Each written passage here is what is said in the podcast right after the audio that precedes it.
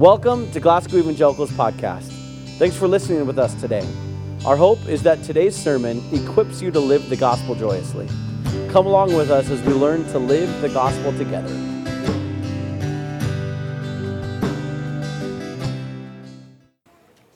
Hey, we've been in a sermon series for the last couple of weeks in Acts and going through uh, what is the early church look like. And the whole entire book of Acts has the foundation in one verse. And that verse is found in Acts chapter 1, verse 8. And it says this it says, But you will receive power when the Holy Spirit comes upon you. And you will be my witnesses, telling people about me everywhere in Jerusalem, throughout Judea, in Samaria, until the ends of the earth. This is the whole point in Acts is to set up the church to be witnesses about Jesus Christ absolutely everywhere. And so uh, I didn't plan this, but uh, this is exactly where we fell. What Virginia read in Acts chapter 3 during worship is uh, the whole portion we're covering. And so you can open up your Bibles to Acts chapter 3. We're not going to read that again. Um, but man, talk about the resurrection and this is exactly where it leads to this point. And so, would you pray with me?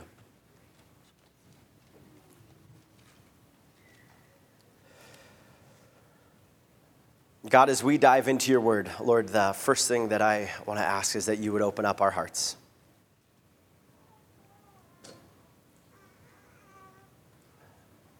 That God, we could see something in Scripture that we haven't seen before. We can experience something in Scripture that we've never experienced before. But as we walk out these doors, Lord, we ask that we would be changed, that we would be one step closer to you, or that, um, Lord, you would show us where we are at and where we need to change to align with you. So, God, we thank you for your word. We thank you for your Son, Jesus Christ, dying on the cross for us. In your holy name we pray. Amen. I don't know if you knew this, but um, after high school, I became a really cool person. Um, I, uh, I, my senior year, I decided to buy this car that made me cool. Um, it was a four door Pontiac Grand Am with a 4.0, like a souped up motor. They called it the high performance motor, right? And so uh, within the first couple of weeks that I had it, I got in an accident. And so, uh, and so that insurance money helped me pay for these like wheel covers and these spinner thingies on my wheels and tinted windows and pinstripes. Yeah, I maybe I found a cheap guy. Um, so anyway, maybe the the stuff that they did on it was not the greatest. But anyway, so I was rolling around in this uh, Pontiac Grand Am. And then I became even cooler when I bought two 12 inch JBL speakers with a 1500 watt Boston acoustic amp, right? Like, I don't know why I remember all those things. That's just kind of the guy I am. And so, if you grew up in Billings, there was one main drag, right? And it's called 24th Street. Nobody wants to be caught on 24th Street now. It's just horrible. You spend hours on that street. But anyway, so one night, um, I usually wasn't on that street because I, I just, I wasn't, I didn't do the drag thingy, right? And so, uh, so I find myself after getting off of work at the Bible bookstore, um, I pull up on. Just, that makes me really super cool.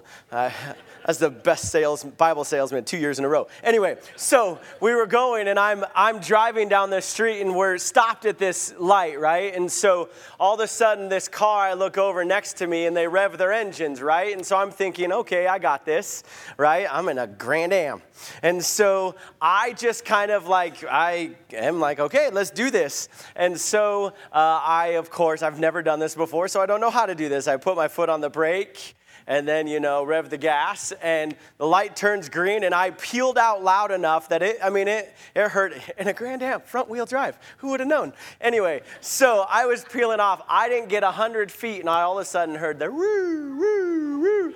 I pulled over on the left hand side. Now, the great thing about being in a Pontiac Grand Am with tinted windows is nobody can see inside.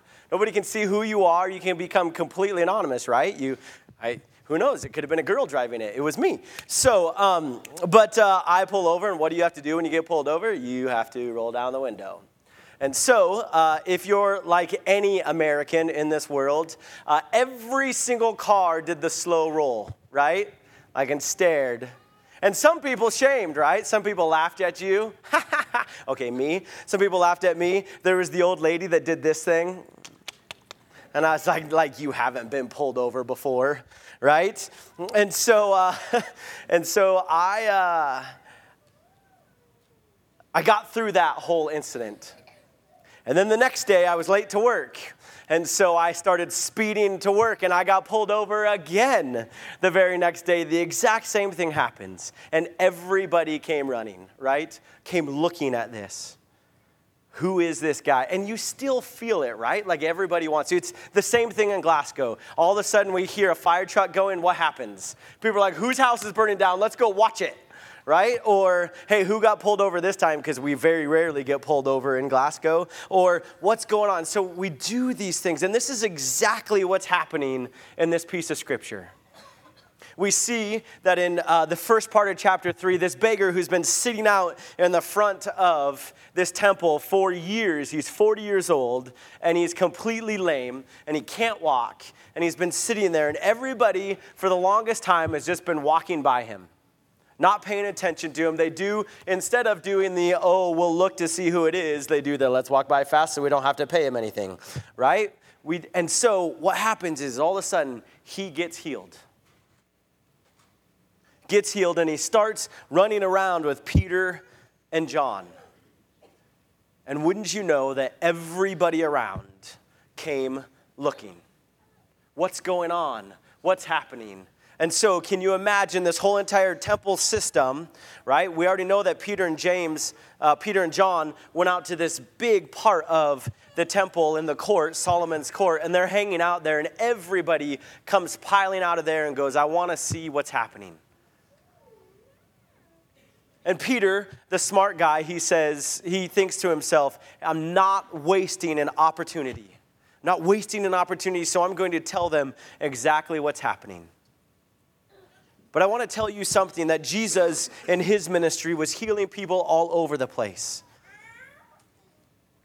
It was the power of the Holy Spirit through him. And as Peter and John were healing people, it's the power of the Holy Spirit that came through Jesus' death for them.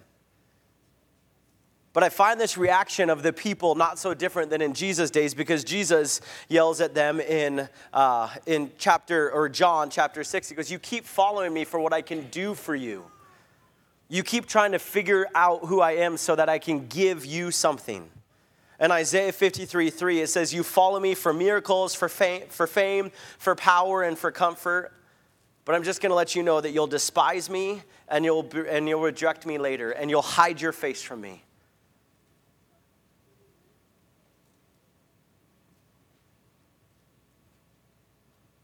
People came flocking to see this miracle.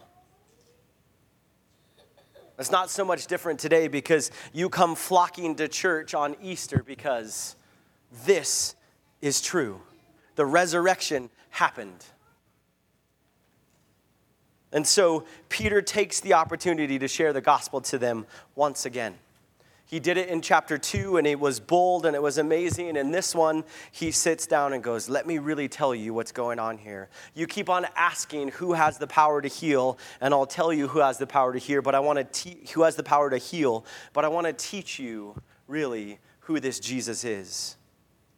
And so, right away, he tells them in verse 13, 14, and 15. So, if you're taking notes with me and you love to doodle, why don't you pull out your notes? And we're going to go through the three things that he teaches them that Jesus is. And the first one is this is that he tells them that the Jesus is the suffering servant, suffering servant. Oh my goodness. Servant. There you go. Wow. Okay. Verse 13, it goes on and says, for it is the God of Abraham, Isaac, and Jacob, the God of all your ancestors, who has brought glory to his servant Jesus by doing this. Jesus has been whipped, he's been rejected, he's been handed over, he's been despised. He's had people leaving him. He's been oppressed. He's been unjustly condemned. He's been struck down, and he was buried like a criminal. This is everything that you find in Isaiah 53. And so the first thing that he wants to tell them is this Jesus guy, the one who's giving us the power to heal because of his resurrection, he's first God's servant. And the second thing, the second title that he gives Jesus is he says, He's the holy and righteous one. He's the holy and righteous one. In one single statement, Peter says that he is God because only one is holy. And second, he lived a completely blameless, sinless life. He was perfect and he was God himself. 2 Corinthians 5:21 says for God made Christ who never sinned to be the offering for our sins so that we could be made right with God through Christ. As soon as Peter would have told these people, this is the holy and righteous one, they get it. They've been in a sacrificial system for many, many years. They've been slaughtering animals for the covering of their sins. And as soon as he says, he is the one that was supposed to come like Isaiah, the suffering servant, and he was God himself, the righteous one, the crowd begins to understand Jesus is the perfect lamb for us. Maybe they don't want to uh, respond to it, but this is exactly what he's saying. And the third title that he gives Jesus, and probably the one that I love the most, especially today, is that he gives him the title, the author of life. You could also put in parentheses, if you want to, the prince of life. There's this word in uh, the Greek language that really talks about it being the origin of life. Or uh, another way to look at that is if this hero was to come into a city and set up a, and take it over and set it up, they would say that that person is the originator of this city. They are the hero of the city. And this is exactly what he's saying is Jesus is the hero of life itself. A couple weeks back, we talked about the Holy Spirit in Acts chapter 1, but the Holy Spirit all the way back in Genesis chapter 1 being the breath of life.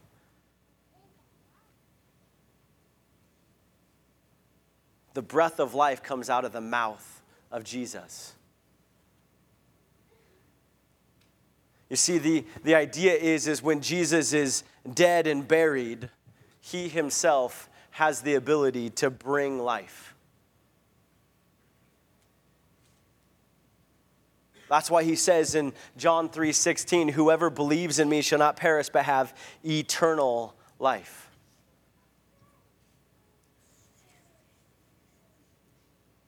And so he goes on and he tells them, hey, if that's the case, if he is the suffering servant, if he is the holy and righteous one, if God is, or if Jesus is the author of life, then here's the deal. In verse 16, through faith in the name of Jesus, this man was healed. Faith in Jesus' name is what brings healing. It is by faith in Jesus that gave the Holy Spirit to these men to have this power.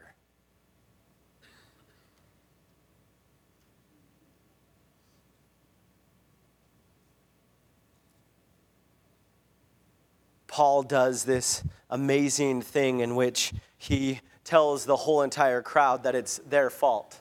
In a nutshell, in these next few verses, they say, he says, Hey, Jesus was real. You killed him.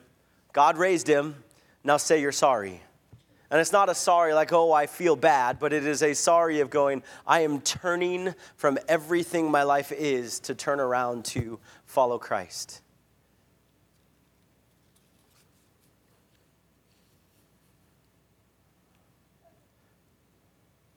I even think in that very moment, he tells the whole entire crowd, This has been planned from the very foundation of earth. This isn't any different from right now.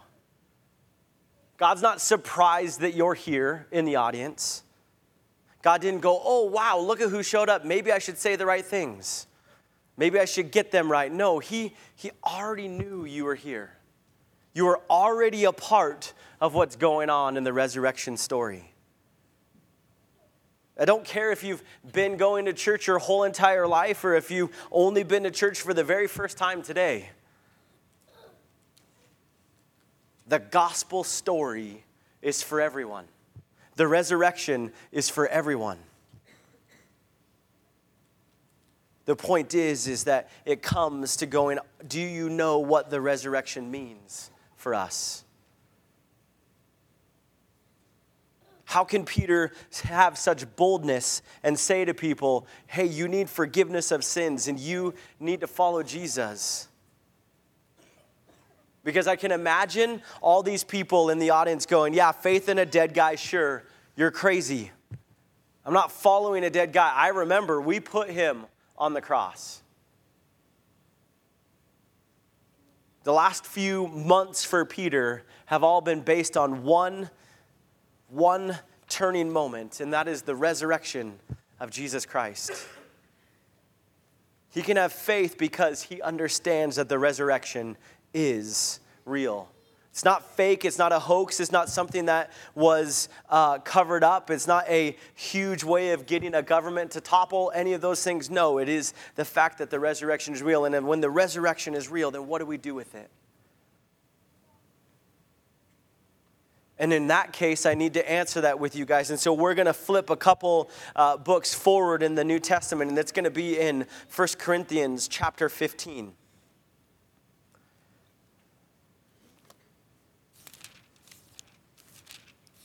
And I'm not going to get into huge detail to you guys about the scientific proof or how the resurrection is real. If you want a really good book on that to study, to look at, one of the best books that I've ever uh, read in terms of uh, the resurrection is The Case for Christ. Uh, by Lee Strobel. Go pick it up. It's a great read. Go listen to it on audiobook. It's a quick listen, just two times speed, and you'll be over in like six hours. Um, but uh, no, I listen to all my books on two times speed. Maybe because I don't want to listen to it. I don't know. Um, but uh, go pick it up. It's a, it's a great book. But let's read these uh, verses together 1 Corinthians 15, 12 through 16. But tell me this since we preach that Christ rose from the dead, why are some of you saying that there is no resurrection of the dead? For if there is no resurrection of the dead, then Jesus, Christ, has not been raised either. And if Christ has not been raised, then all of our preaching is useless, and your faith is useless. And we apostles would all be lying about God. For we have said that God raised Christ from the grave. But that can't be true if there is no resurrection of the dead. And if there is no resurrection of the dead, then Christ has not been raised. And if Christ has not been raised, then your faith is useless, and you are still guilty of your sins. In that case, all who have died believing in Christ are lost. And if your hope in Christ is only for this life, we are more to be pitied than anyone in the world. But in fact, Christ has been raised from the dead. He is the first of the great harvest of all who have, been, who have died. So you see, just as death came into the world through a man, now the resurrection from the dead have begun through another man. Excuse me. Just as everyone dies because we all belong to Adam, everyone who belongs to Christ will be given new life. But there is an order to this resurrection. Christ was raised as the first of the harvest. Then all who belong to Christ will be raised when he comes back.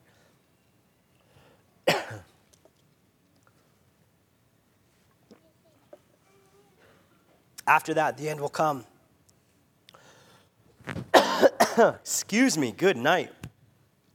After that, the end will come, and we will turn the kingdom over to God the Father, having destroyed every ruler and authority and power.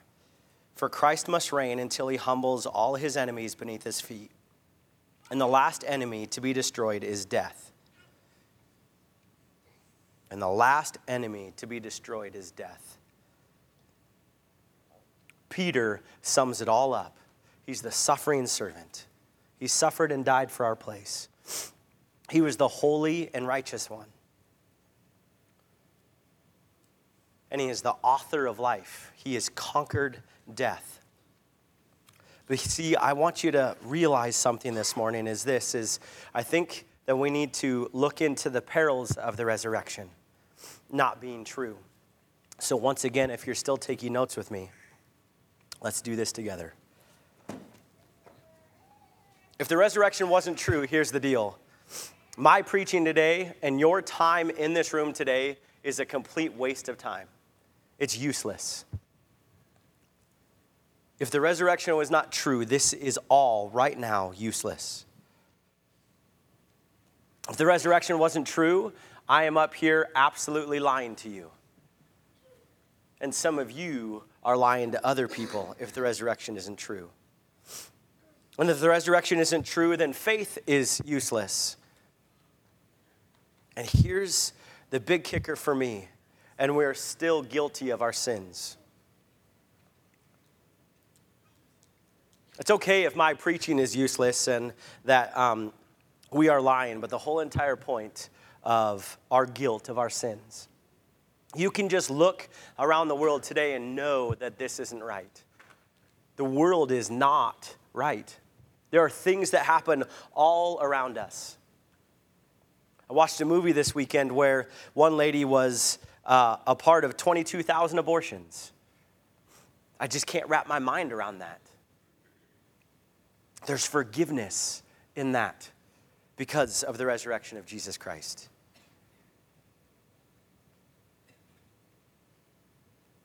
That to me is way strong. I, I, if I had enough time, I'd spend a little bit more time on that, but I don't. And the last thing is this is that if the resurrection is not true, then you have no hope and we are, be, we are to be pitied among all men. People should look at us then and go, look at those crazy, silly people walking around thinking they have everything figured out. But the point is, is that the resurrection is true. We know in 1 Corinthians where Jesus shows up to 500 people at one time that these men who are walking around healing in Acts have experienced the resurrected king. And they walk out in boldness and say, Man, this is true. And so, because of that, my preaching is not useless, and you have not wasted your time this morning. In fact, you can be encouraged and lifted up. I'm not lying to you. My faith has usefulness and my guilt of sin has been covered through the blood of Jesus Christ, and I have hope. Men still may pity me, but I'm not pitied among all men.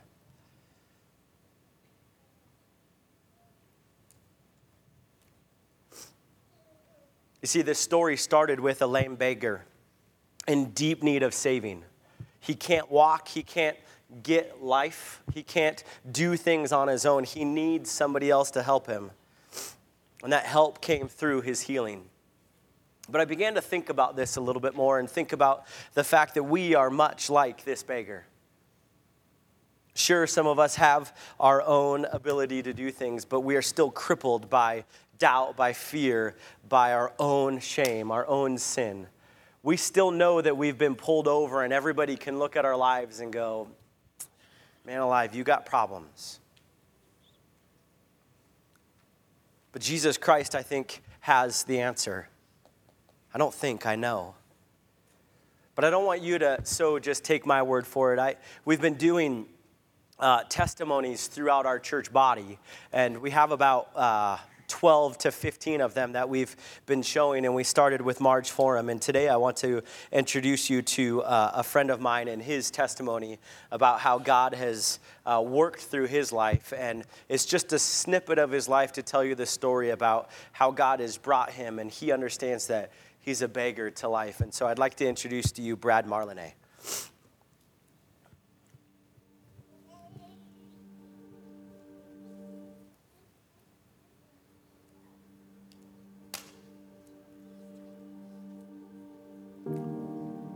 long as I can remember, my parents have been divorced. I don't remember any of the any of that sort of stuff going down. I just know that my dad lived in Scobey and I lived in Billings most of my childhood.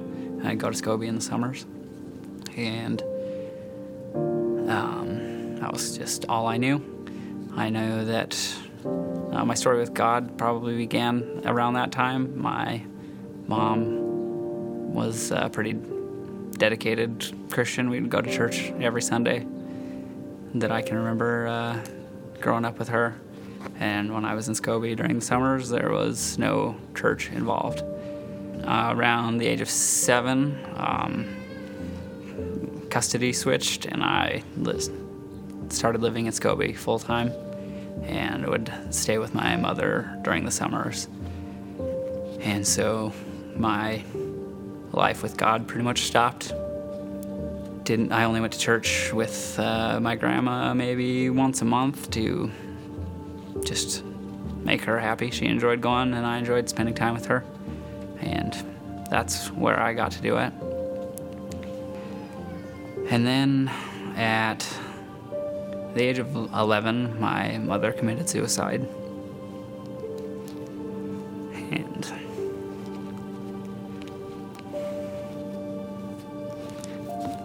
uh, it was hard. It's still hard. Um,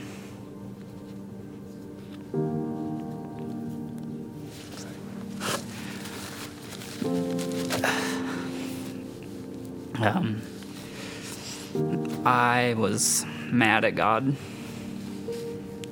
I didn't understand why he would do something like that.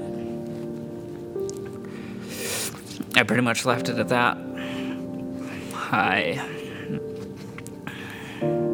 By the time I was 13, I was drinking every weekend. And probably by the time I was 15, it even trickled into the into the week. I would drink on school nights and come to school hungover, and I don't know. Growing up in Scobey, it just seemed like the normal thing to do. Um, and by 16, I started uh, getting into some drugs and just anything that it would take to try to fill that hole. I think uh, when I was 17, I met my now wife, uh, Jory Marlene. And she started dragging me to church again. And I, once again, was just going to make her happy. Um, I just kind of zoned out while I was here. It wasn't really my thing.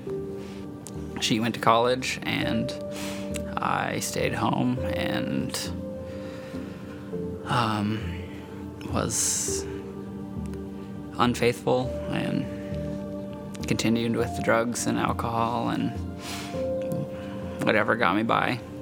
Was able to keep that a secret for a number of years and until God finally was pushing on me enough, I I finally was able to uh, come forward, and she was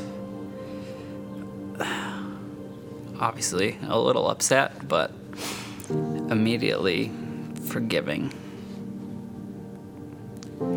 and that was the first time that I felt the un undeserved forgiveness that God offers us.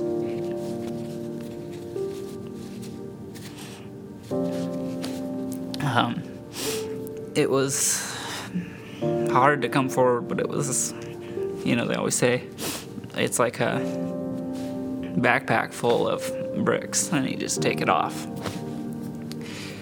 And that is pretty much what happened. I know that that's not a that's not human nature. I knew that God had to be involved in that forgiveness.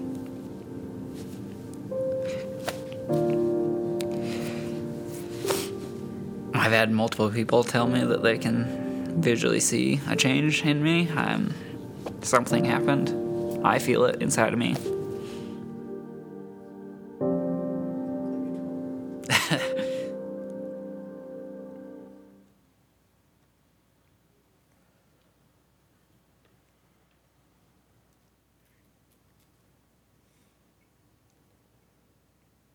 Not so much different than a lot of us in this room. Not so much different than this beggar who is carrying around a whole backpack full of bricks, going, What do I do with this? And so Peter has the answer for us.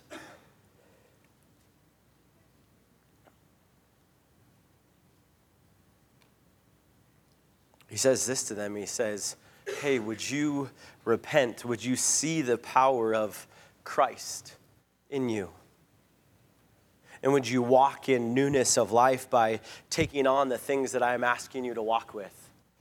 And that's exactly what this beggar does is as soon as he realizes what's going on, he's jumping, he has joy, and he's trying to tell everybody around him, this is what's changed about me.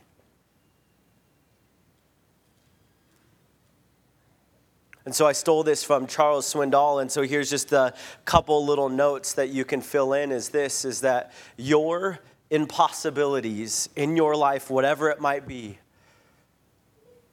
your point of crippling is God's opportunity.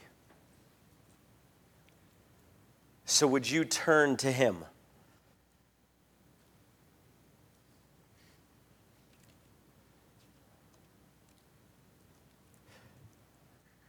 Because God's mercy is your opportunity. So please, would you return to Him?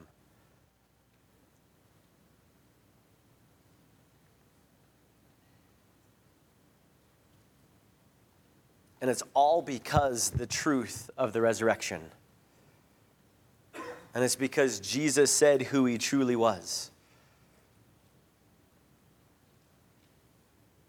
So I'm going to ask the, uh, the worship band to come up and we're going to close our, our time together.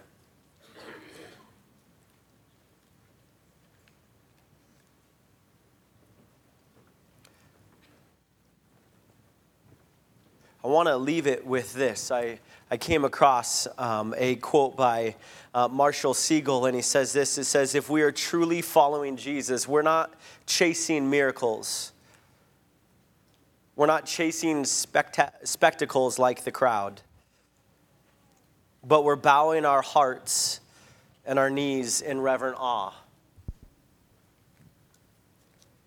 It doesn't mean that we're trying to avoid the cost of following Jesus, but we're rejoicing in the things that were going on around us. That we know that whatever affliction we might be having is simply temporary for an eternal time with God.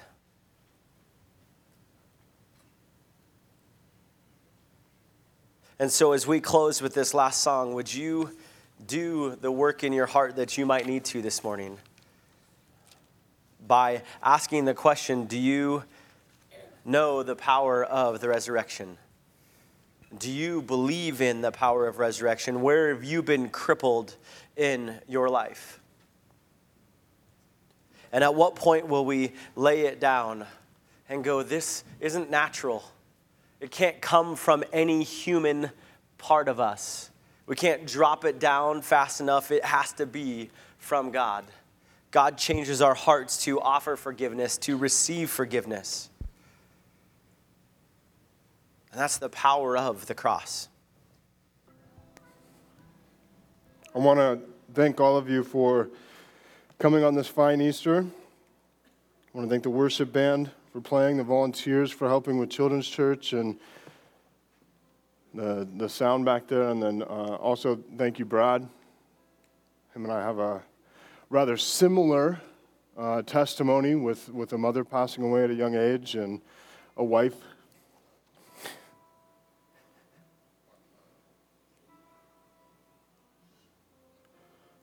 showing forgiveness. Without the resurrection, if Christ isn't alive today, you're not forgiven. Your sins are still standing there. And some of us may not feel like, like we've lived a super sinful life. We may actually feel like we're rather good people. Some of us may feel like we are super sinful people, and two days a year is enough to come to church. All of us, all of us have to hear that we are forgiven. You, you are forgiven. And there's, there's power in that resurrection to cover all of it. We're just a dead branch without it. We're just sitting there, laying on the ground. And this morning at the sunrise service, it's, it's beautiful to see the sun coming up and people gathered and, and this bonfire sitting there. And I was just thinking on the ride back how we're so much like the wood. But God breathes His Spirit into us, and that spark, that spark when we understand that we're forgiven, lights a fire for the rest of our life. And never again do we have to be a dead piece of wood, but the rest of the time we're just on fire for God. And so there's two people here, two different types of people those that know that they're forgiven and those that don't. If you know you're forgiven, share it with someone that doesn't. If, if you're still trying to gain understanding, or maybe you've gained new understanding this morning, please come up front. Seth and I will pray with you, we'll talk with you. But every single one of you know that you were here this morning for a purpose. Whether you were drugged here, whether you ran here, whether you got here late, or you got hit a deer on the way, or kids were throwing up on you along the way, you're here on purpose. Let's pray.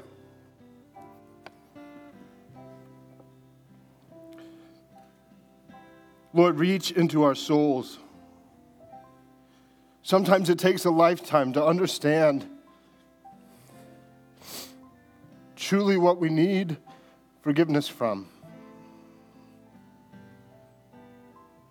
Lord, what is this life if we don't understand your forgiveness? What is a Christian walk without truly understanding what you died for and who you live for? Lord, I pray today, whether we've, we've never come to know you or we've known you our entire life, that we have gained new understanding, that you've spoken to us individually. And Lord, that we were ready to hear.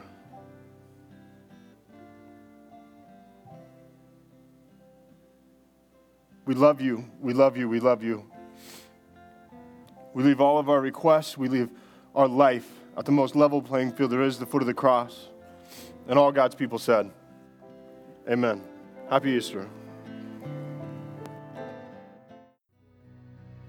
Thanks for joining us again for another sermon of the GEC podcast. Connect with us at glasgowec.com or every Sunday morning at 10 here in Glasgow, Montana.